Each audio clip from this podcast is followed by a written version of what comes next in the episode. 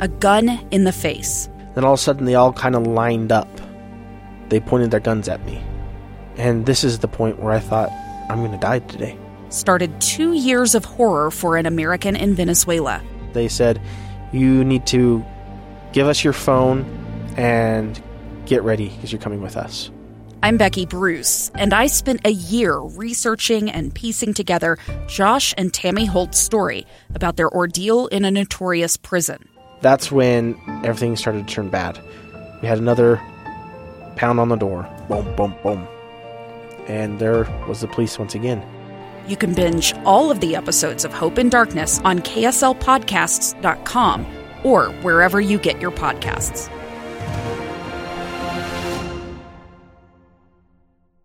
Welcome back to Live Mic 136, halfway through the second hour of today's episode, number 297. It's uh, an honor and a privilege to hang out with you here uh, these afternoons. Uh, little reminder our, our, time together is limited. Know, we got about three weeks left, 15 episodes, well, I guess 14 plus whatever's left of today's episode, uh, before I hang up the headphones and hand the microphone over to someone new. I made this announcement uh, about a week ago here on the airwaves, and there you may have seen some news reports about this, but uh, I've got a little professional change on the horizon. Uh, I'll be saying goodbye to you here at KSL News Radio, and I will be uh, packing things up and headed east. I'm going to again work uh, on Capitol Hill. Uh, this time for the United States Senate, specifically working as a congressional aide to Utah Senator Mike Lee.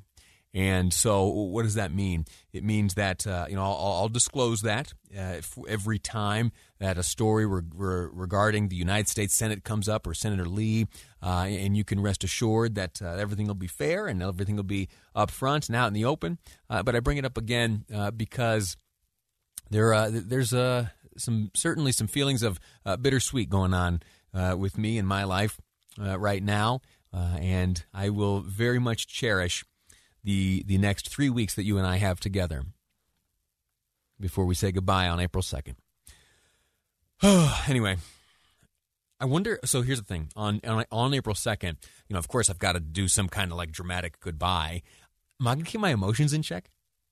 Yeah, th- th- this talk radio thing has been like a uh, like an aspiration of mine since I was just a young boy. I, I remember hearing my dad on the radio when I was in second grade.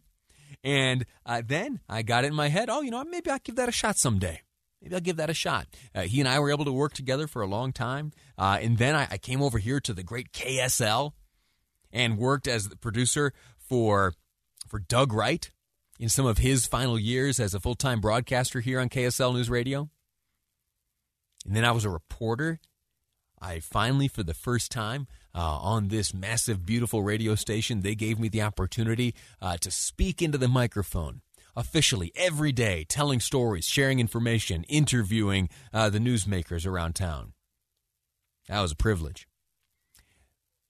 That was a great privilege.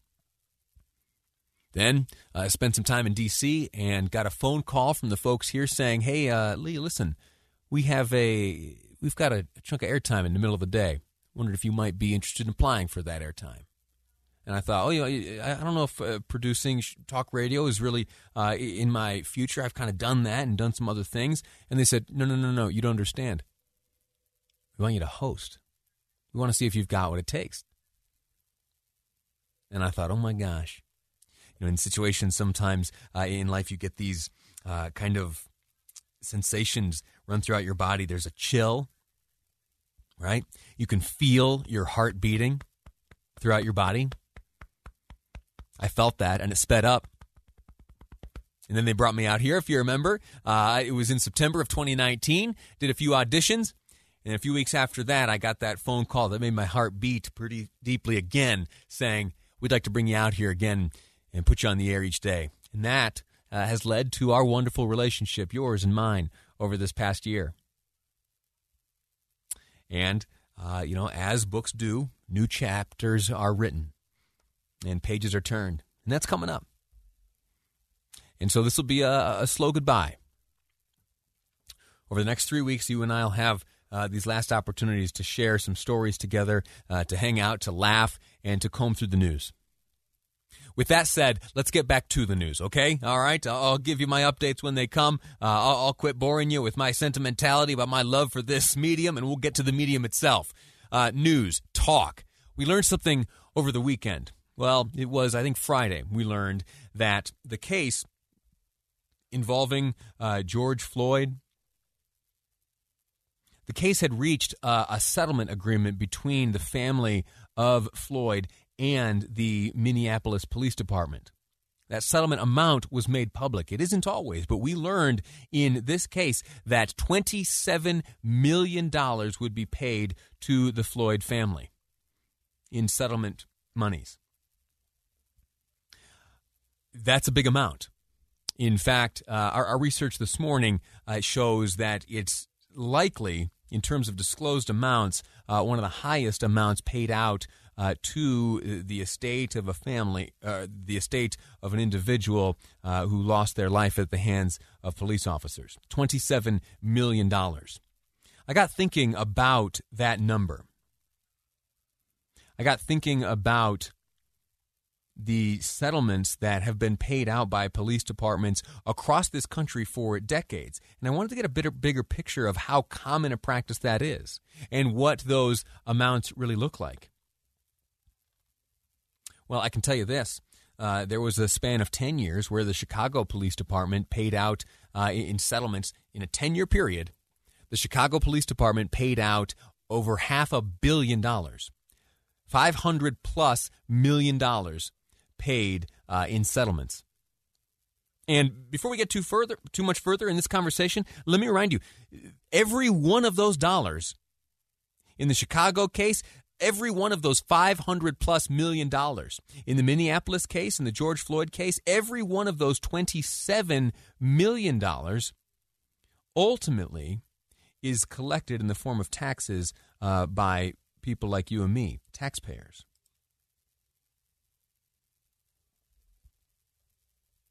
taking a step back, uh, let me just share with you some of the other uh, big taxpayer funded uh, settlements that have a. Re- and listen, I- am not arguing the merits, I- am just walking through the numbers here. In, in a moment, we'll be joined by Greg Skordas, who will uh, walk through uh, some of these settlement amounts and the thinking that goes behind them and the, the for some, the business of seeking them out. You know, there are some attorneys who dedicate their whole practice to going after law enforcement in an effort to extract a settlement, right? Uh, because oftentimes, you know, regardless of guilt or innocence, the process of seeking justice for the police department itself can be at least estimated to be well over the dollar amount of a settlement. So, I mean, that's uh, there's your your brief education on how settlements work. We've seen them on TV. Taxpayer funded settlements.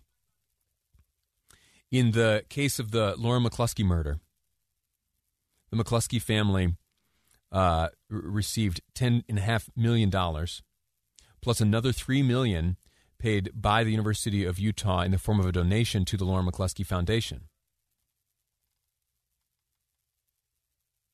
In the case of Breonna Taylor, $12 million paid to her family by the city of Louisville, Kentucky.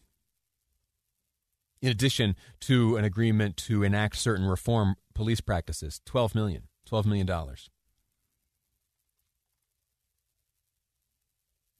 The family of Freddie Gray.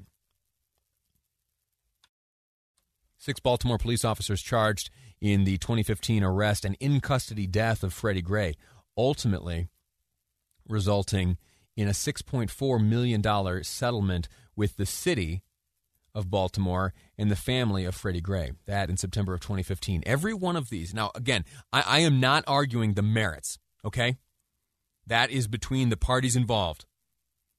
I'm just looking at the numbers here.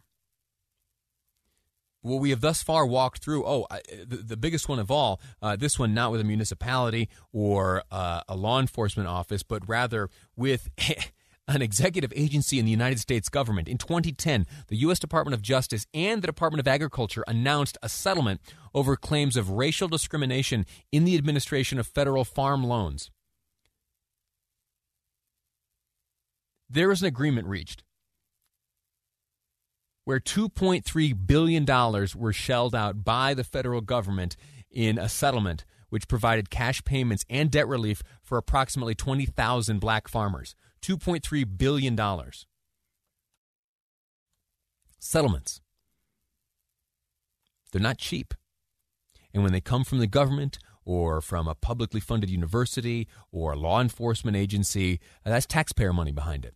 So, what more can we learn about them? What more can we know? We'll take a break right now. And to help us understand these types of settlements, and in particular their source, uh, Greg Skordas joins us next, attorney, ahead on Live Mic. I'm Lee Lonsberry, and this is KSL News Radio. Welcome back to Live Mic. Wrapping up the one o'clock hour here. We're uh, taking a dive into settlements, in particular, settlements that are paid out uh, from taxpayer funds. We learned just last week that there is a, a very likely a record setting uh, civil settlement announced just last week between the city of Minneapolis and the family of the late George Floyd $27 million. In fact, the timing of that announcement has led the attorney uh, for the former Minneapolis police officer charged in George, George Floyd's death, this uh, Derek Chauvin, it's moved his attorney to seek to move the move the trial, uh, delay it, uh, and reconsider this uh, this change of venue motion, as I mentioned, uh, because the timing of the announcement came right in the midst of jury selection. Uh, so we'll see how the judge responds to that. But what caught my attention was the dollar amount of the settlement. Now, as I mentioned uh, repeatedly before the commercial break. Th- this conversation, I'm bringing this up, these dollar amounts, not to debate or argue the merits of their payout at all. All right. So when you heard I mentioned that two point some odd billion dollar uh, settlement between the federal government and some twenty thousand African American farmers, I, right or wrong, that's I'm not I'm not debating that today. And all of the other high dollar uh, settlements that have been paid out uh, in taxpayer funds. How, how often is that? Where, where do these monies come from? How are they set aside? And is it the business model of some attorneys to go after them? To help understand uh, exactly what we're discussing here and, and how prevalent number dollar amounts like this and how much uh, you and I as taxpayers are funding settlements like this. I welcome back to the program uh, defense attorney Greg Skordas who joins us now. Greg, welcome back to the program. How are you? You, you there, sir? Yeah, yeah, yeah. I'm here. Can you okay. not hear me? No, I, have got you now. We're loud and clear. Okay. Uh, I just had okay. to push the right button. That's my bad. Oh, there you go. Okay. How, how how common how common are settlements paid out with taxpayer funds? Probably more than you think. I mean, anytime you have a civil rights violation, attorneys call them 1983 actions, actions against state entities, uh, police for brutality cases, for example um, governments who who uh, may be responsible for bad road conditions, anything where there's a civil suit against a governmental entity, uh, there's a payout, and those happen with some frequency, like you mentioned in your lead in here, Lee. This one is pretty exorbitant, and the timing of it is is awkward in terms of the trial that's about to start and you can hardly blame the attorney for saying, "Wait a minute, you know this this puts me in an awkward position going to trial in front of a jury with that knowledge." Talk, talk to me a little bit about that. Not the not the driving force of our conversation here. We'll get back to settlements and the source of the monies behind them in just a moment. But if you're if you're the attorney and you're in this situation and, and an announcement like this is made, one that uh, on its own, at least to me, the layman, uh, seems to set records. What are your first moves? Well, I think what you'd want to do is you'd say, Your Honor, to the judge, um, I would like a jury that's not biased, that doesn't have any opinions, that's willing to look at this case with with with an open mind and without having uh, any any predisposition, if you will. Now, the government's already predisposed the case to the tune of twenty-seven million dollars, so they're they're acknowledging from the government's part in a case like that that there is culpability, that there is responsibility, and I know civil and criminal are two different things. Paying right. money is one thing where the officer in that case isn't going to pay any money. He's if he's convicted, he's going to go to prison.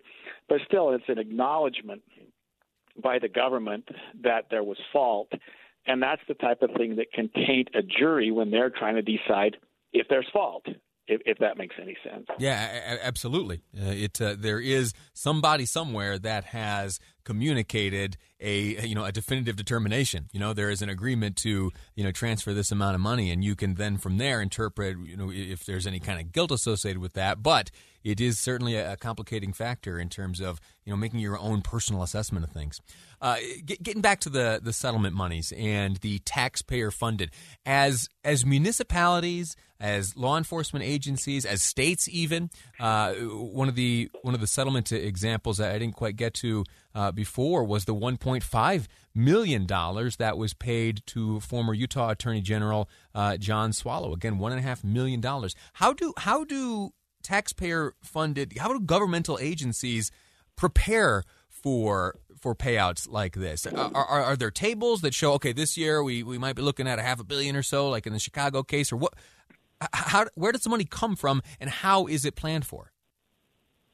So, in in any large um, entity like a city or county or state, uh, they would certainly have money set aside for liability and and some of them may be insured, although a lot of, of governmental agencies are what we call self-insured, so they, they they just pay it themselves. But but there's whether you call it a slush fund or or money mm-hmm. that's set aside for liability reasons. There there is always a situation where the government's saying, look, we may make a mistake, we may have a problem down the road, and we need to make sure that we've got assets sufficient to cover that uh, so that if we do get a hit, whether it's 1.5 or 27 or some number in between, uh, we can still provide services to the public. We can still do what we're supposed to do as a civic entity. So, yeah, we do budget for that, unfortunately, and that's just the result of 200 years of, of litigation in our country where we know that, that some things have to have a payout at the end of the day. Are are settlements more common uh, than they are, say, in in cases not involving government entities? Yeah, because in a lot of respects, there's a there's sort of a deep pocket, and there really isn't a victim. So if two people are involved in an auto accident, yeah, I mean, they the you, the insurance company would pay it. Um, if if, if somebody uh, murdered another person, you could have a lawsuit filed, but there's no money, there's no deep pocket, there's no it, it's unlikely that the person who caused the injury could sustain a million dollar judgment, let alone a, a twenty million dollar judgment. So yeah, when you have the government or or a, a large corporation, something that has what we call deep pockets, those are much more likely to a be sued and b uh, to pay out a large claim. Are there are, are there attorneys or, or a certain type of client that will sometimes target target these entities for that purpose? Oh, sure. There are a lot of attorneys and, and good attorneys who sure. specialize in, in civil rights actions and specialize in, in suing governmental entities. We we have some here in Utah that are they're very skilled and they're and nationally. Uh, so yeah, there are people that do that type of work. Uh, they know that there are deep pockets. They know that there are there's the ability for the government to to avoid controversy and expense and, and hassle and just make a, a quick payment to get out from underneath the protracted litigation. Yeah. Uh, Greg a defense attorney, thank you so much for your time. Thanks for explaining this to us, giving us a better sense of uh, where these monies come from and how often they're paid out, and just a, a general better better sense of these types of settlements. Greg, thanks again. Please. All right, we're going to take a break right now. When we come back, you know what time it is. It's 2 o'clock, meaning I'll deliver to you the top two at 2 o'clock. That's coming up after the news on Live Mic. I'm Lee Lonsberry, and this is KSL News Radio. Two years ago, Americans watched in horror as a crisis unfolded at the Kabul airport. She was tear gassed and beaten. Images of thousands desperate to escape Taliban oppression filled our news feeds. More than 80,000 Afghans made it to America. But the story didn't end there. It was very cold. There was no power, no heat. Who would help our newest neighbors? I'm Andrea Smardon. In Stranger Becomes Neighbor, you'll hear the stories of some remarkable refugees who left their homes and their dreams behind only to start over from zero. Their only possession was three blankets. And you'll meet Americans who stepped up to help them. You want me to come when you deliver your baby. What can one person do in the face of an international disaster decades in the making. That's Stranger Becomes Neighbor. Find us at kslpodcast.com follow us on Apple Podcasts or anywhere else you listen.